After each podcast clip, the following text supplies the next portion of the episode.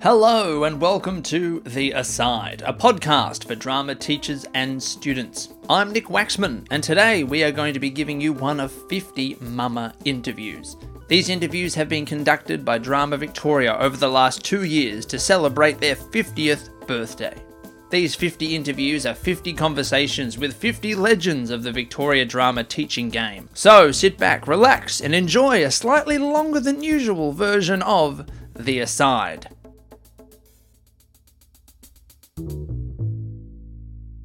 Please note that the audio quality varies depending on where the interview was recorded. Ahoy, Marg Henley. Ahoy there. Welcome to the Legends interviews, Marg, and thank you very much for coming in this afternoon. I'm interviewing Marg Henley at the Drama Victoria Conference, Sailing Ahead with Drama. And Marg, the first question I'd like to ask you is how, when and why did you become involved in drama and education, or drama education? I was first introduced to drama in the classroom when I was in Year 7. By a little Indian lady whose name I don't recall, who had long black hair right down to the back of the joints in her knees. Wow. And I loved it, and I was not a very good student at high school. I was a little bit of a problem child for my first 3 years at high school, and she was one of the few teachers who seemed to get me, and I decided then and there that I'd like to be a drama teacher. With long black hair down to the joints in your hair. Isn't that interesting? Because that would have been quite unusual at the time. Drama wasn't really enshrined in curriculum, was it? And there was no drama in Year 8 or Year 9. Or Year 10, I changed schools from a government school to a private school, mm-hmm. and there was minimal drama. I think we read a play script, one period of English a week that was drama in Year 10. Yep. And I had the opportunity to go to Yarra Valley, which was then an all-boys school, to audition for their straight plays. So I was one of their female actors in their straight plays when I was in Year 11 and Year 12. And that was the clinger for me. Then I thought my first two options on my VTAC form were drama at Ruyton and drama at Melbourne, and drama at Melbourne it was. Yeah, so it was a fatal attraction for you from a very young age. Yes. Yeah. But teaching had always been there, and I suspect that's an inborn family trait. My mother's a teacher, my sister's a teacher, my great-grandfather was a teacher. It's in the genes. It's in the genes. Well, there you are. Now, would you like to talk about the changes that you've witnessed over the time you've been working in drama and theatre, Marg? Right, okay. Well, when I was first teaching, drama was seen to be very much a playtime, fun time thing that you mostly did with junior classes. Mm-hmm. Pushing the desks back? Yes, if you were lucky, and I was lucky, I was working in a school at Mount Evelyn Tech that had a space that let you do that. However, I was only there as a casual relief teacher because I started having my family while I was still at uni. So I started my teaching career with 6 years of doing CRT work, but a lot of it was in drama. Mm-hmm. So towards the end of that 6 years, I started to get experience in Year 11 and 12 because the school was starting to take drama seriously. Mm-hmm. And then I got a part-time job at Croydon High School, as it was then. And I've seen it go through Croydon High School, Croydon Secondary College, Croydon Maroondah College, and into its current manifestation as Melbourne College. And I've been there for the past, I think I'm coming into 27 years. Wow, so, what a fantastic tenancy. It's amazing. Yeah. But at that school, to grow the drive, something like that. But the drive was already there for it because I actually took the position that Peter Warbridge had, a 0.5 position. Peter was 0.5 at Croydon High School and 0.5 as president of Drama Victoria. Ah, there we go, the circle goes around. Isn't that extraordinary? Yeah. Yeah, so you picked up the chalice and off you went. And off we went, yes. I'm sorry I have to keep putting my glasses on to look down at this. Mm-hmm. So could you walk us through the highs and the lows of your career? You can start with a low and finish with a high, or start with a high and go to a low. It's up to you, Marg. Okay. The lows are those times when you get given your timetable for the next year and your heart sinks and you go, you know, that's not really where my heart wants to go next year, where my passion is next year. And I have to look at how do I make this into something creative. Last year, for the first year ever, I didn't have any drama. Ouch. So that's what I've been dealing with all year this year. No, that'd be like a after what you've described to me, that'd be almost like a little grief, wouldn't it? Oh, really? It's huge sense of loss. Yes. Huge sense of loss.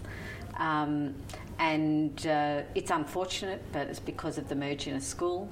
Okay. And too many staff qualified in particular subject areas, so there's just not enough to go around for everybody.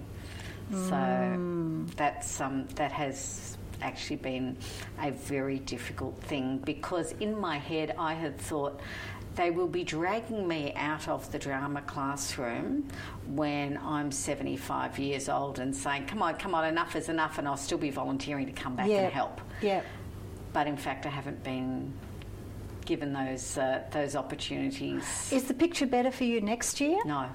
No, more of the same. I do have some drama, but some junior drama. Okay. And unfortunately, a subject that appears to be a dance drama subject, and I have no dance background. Oh, well, we can put you in touch with people right here at the conference that can help you out.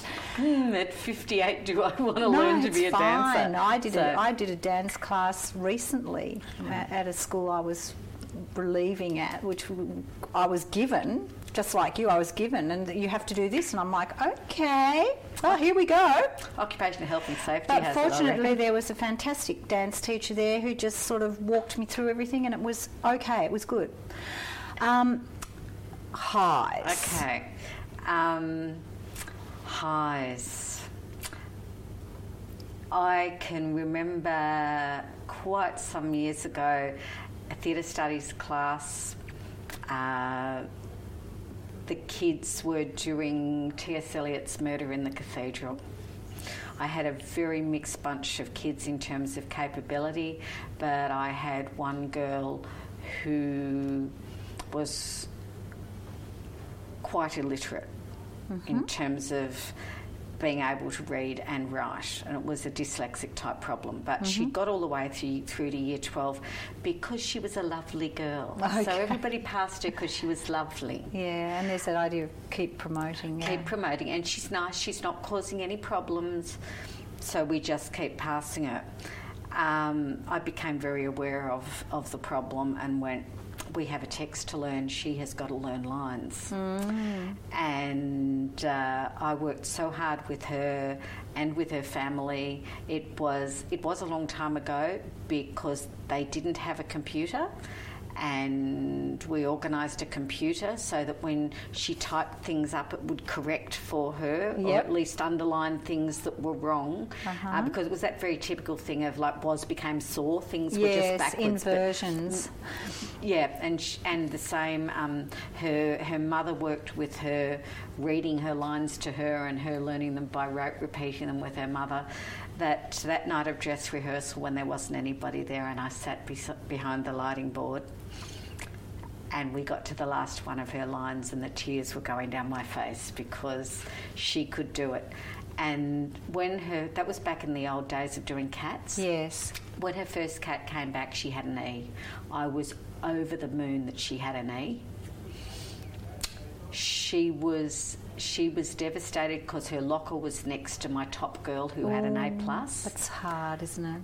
And I said to her, you know, the other girl, she didn't have to do any work. She was lazy and she did nothing.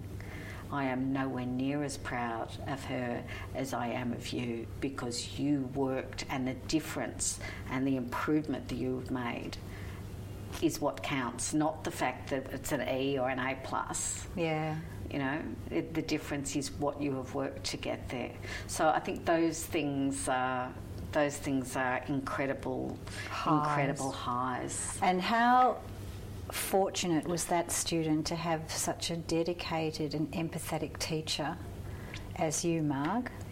Because she'd slipped through the cracks for all of those other years because everyone had just said, oh, Megan, she's a lovely girl. Yeah, we'll just promote her. Yeah, yeah, it means a lot to you as an educator when you have those small triumphs. And as you say, sometimes the students who are not as necessarily as able, it doesn't come as easily to them. You see their struggle and you have, as you say, more pride in them than the others where it just falls into place so easily for them. Yeah, yeah, absolutely. Yeah.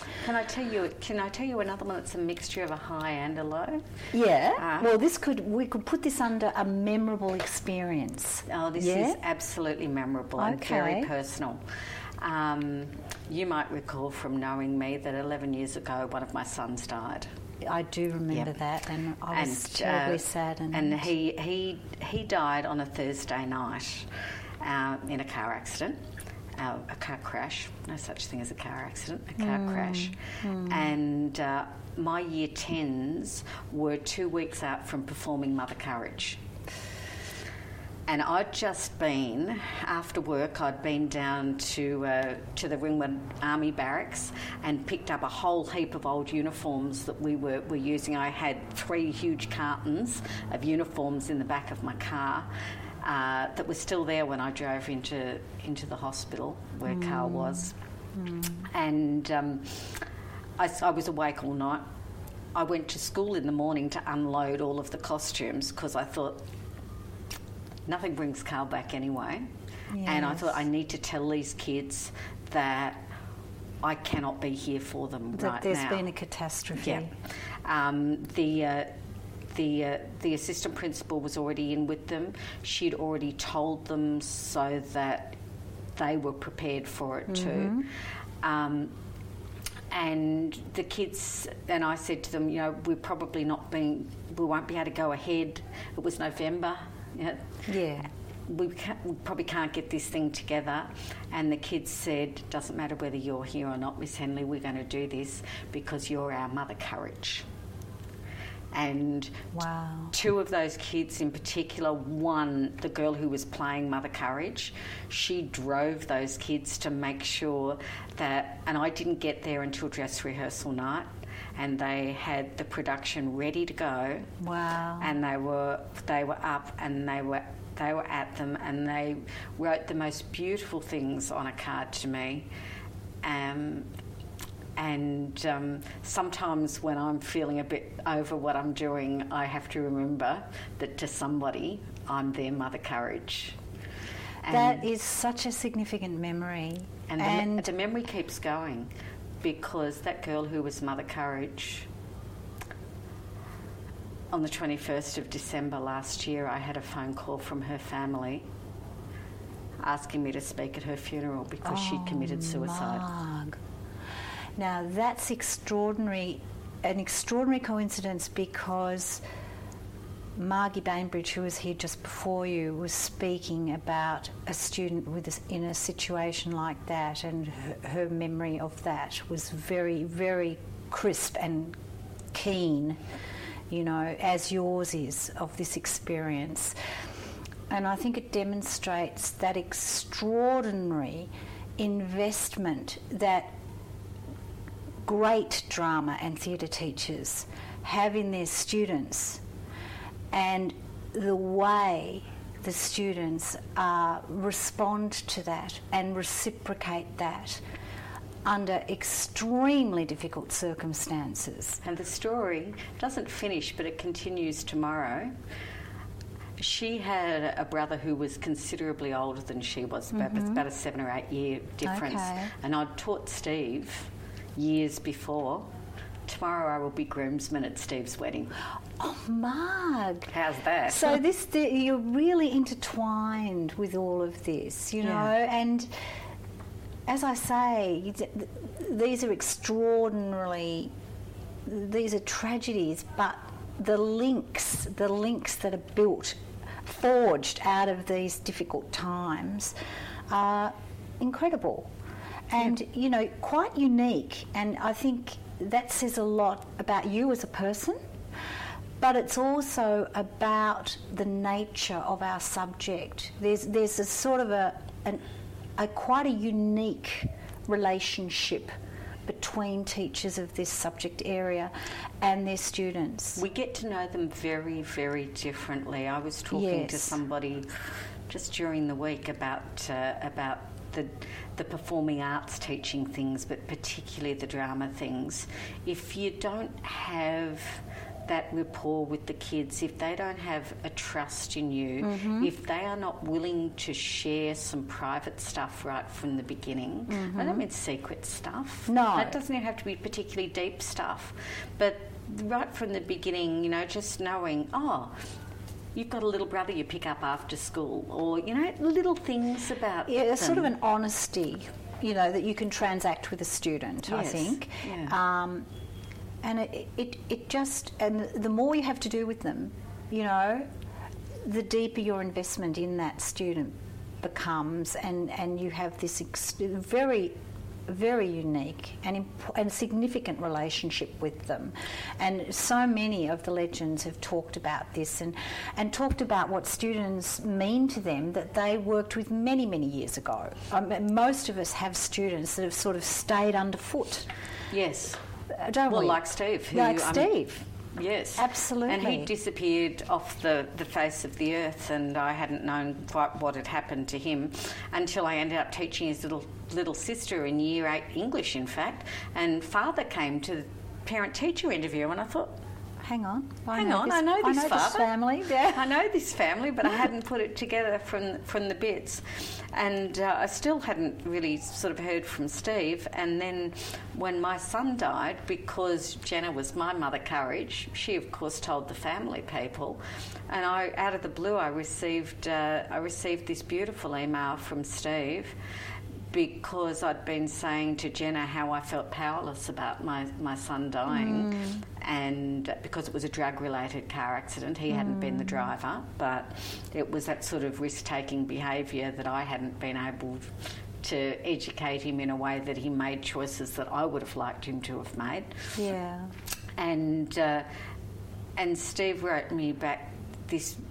to me with this lovely, lovely email about, if it wasn't for you, I'd have been one of the Croydon boys, and you possibly have to belong to the area to know what the implication of that is. I know. There were the Croydie boys and the Broadie boys. Yes. There were and we still see this now. There's always those sorts of groups of disenfranchised kids, aren't they? And, you know, once again, what an amazing tribute that, you know, there was you were there effectively as a stop to that, you know. You provided a sort of a moral compass for that kid at a time when he was potentially going to make a choice that was wrong or at risk, you know. Yeah, and look, he didn't go to uni or anything when he left school, but he worked in the bottle shop at Ringwood Liquorland or something like that for about 3 years, and then went, what am I doing? And applied to study drama at La Trobe. Oh, okay. So the circle completes. Isn't it extraordinary? Yeah. So, mentors and collaborators that you've been fortunate enough to work with, Marg, over the years. Oh. Now, they've all really come through the VCAA. When we started teaching VCE in 91 and 92, the VCAA back then had money. No, we had a huge conference down at Lawn. Remember the conference at Lawn? Yeah, I remember that. Woohoo, and all the Swisho sweets and everything. And we didn't pay for it. It was free. The VCAA paid for it. But what came out of that were lots of little mentoring groups. Mm-hmm. And I was involved in a group with, oh goodness, Paul Freeman, Peter Kahn. Oh, what was her name? Something Brentnell. She was at Eltham College. Oh, long hair. I can't think what her name was.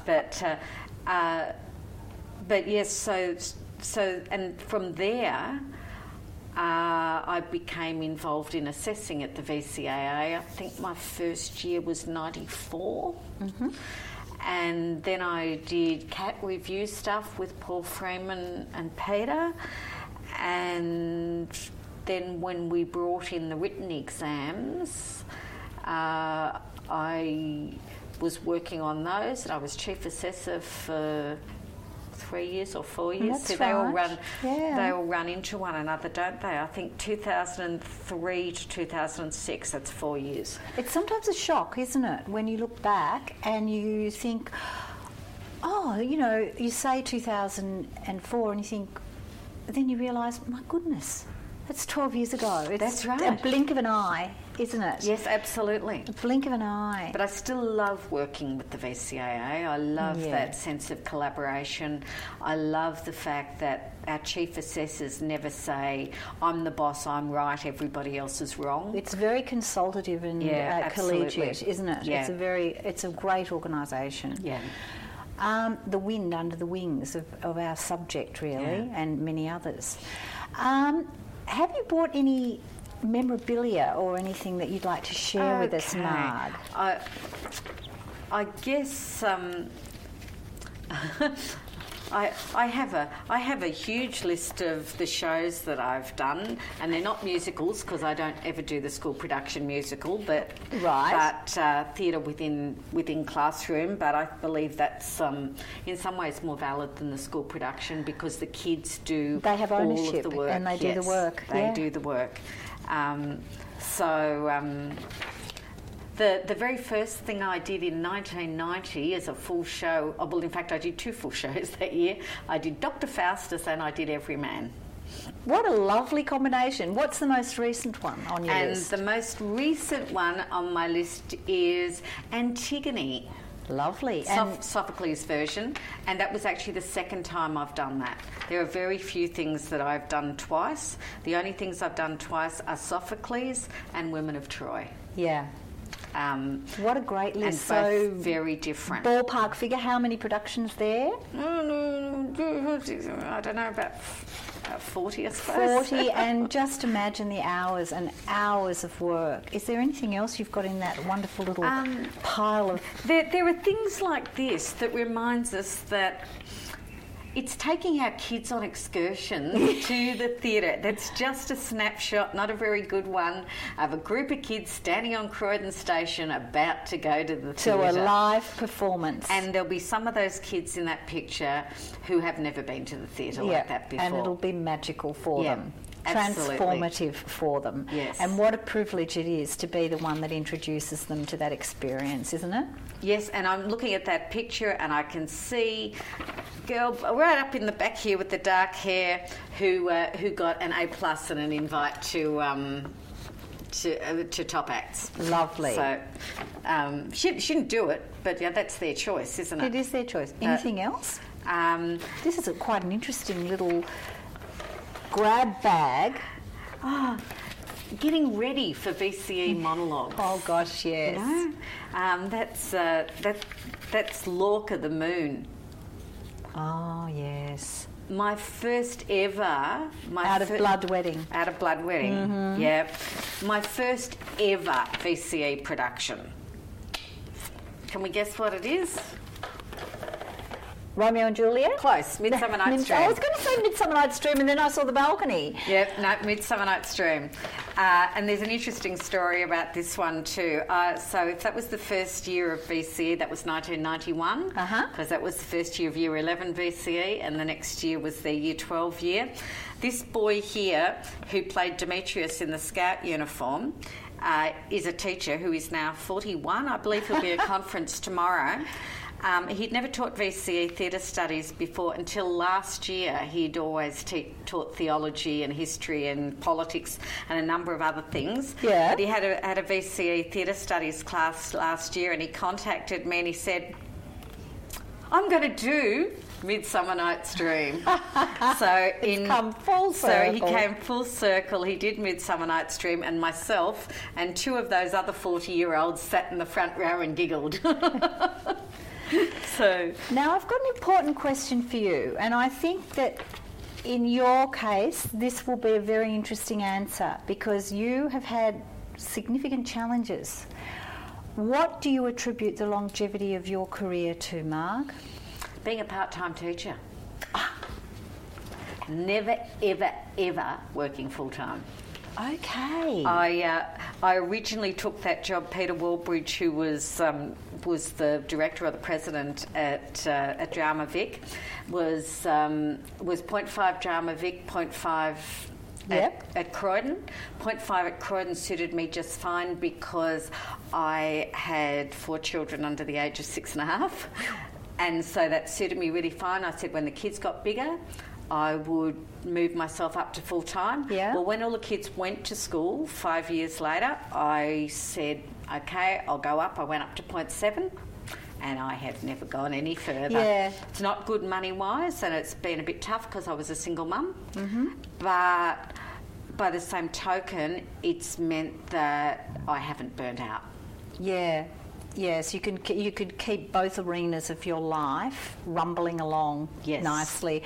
Yeah, I can see that because I did the opposite. I went part time with small children, and then full time until it was got to a point where it was like, well, I either do that or I do that because I can't do both well.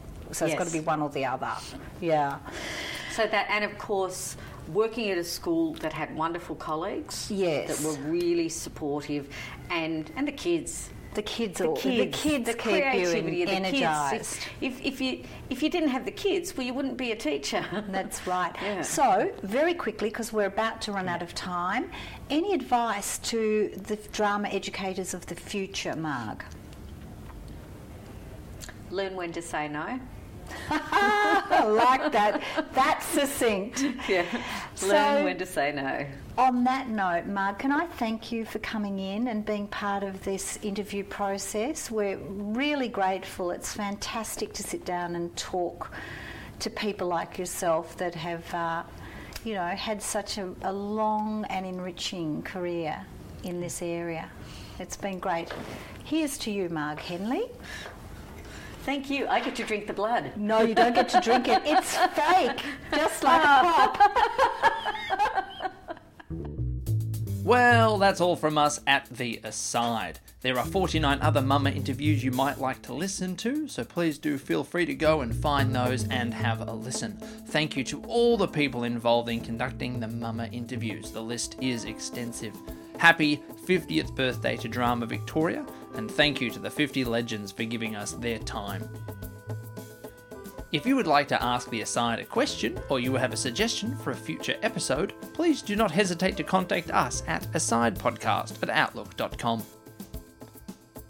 Thank you to Eltham College for letting us record here. Thank you to Drama Victoria for their ongoing support. And of course, thank you for listening.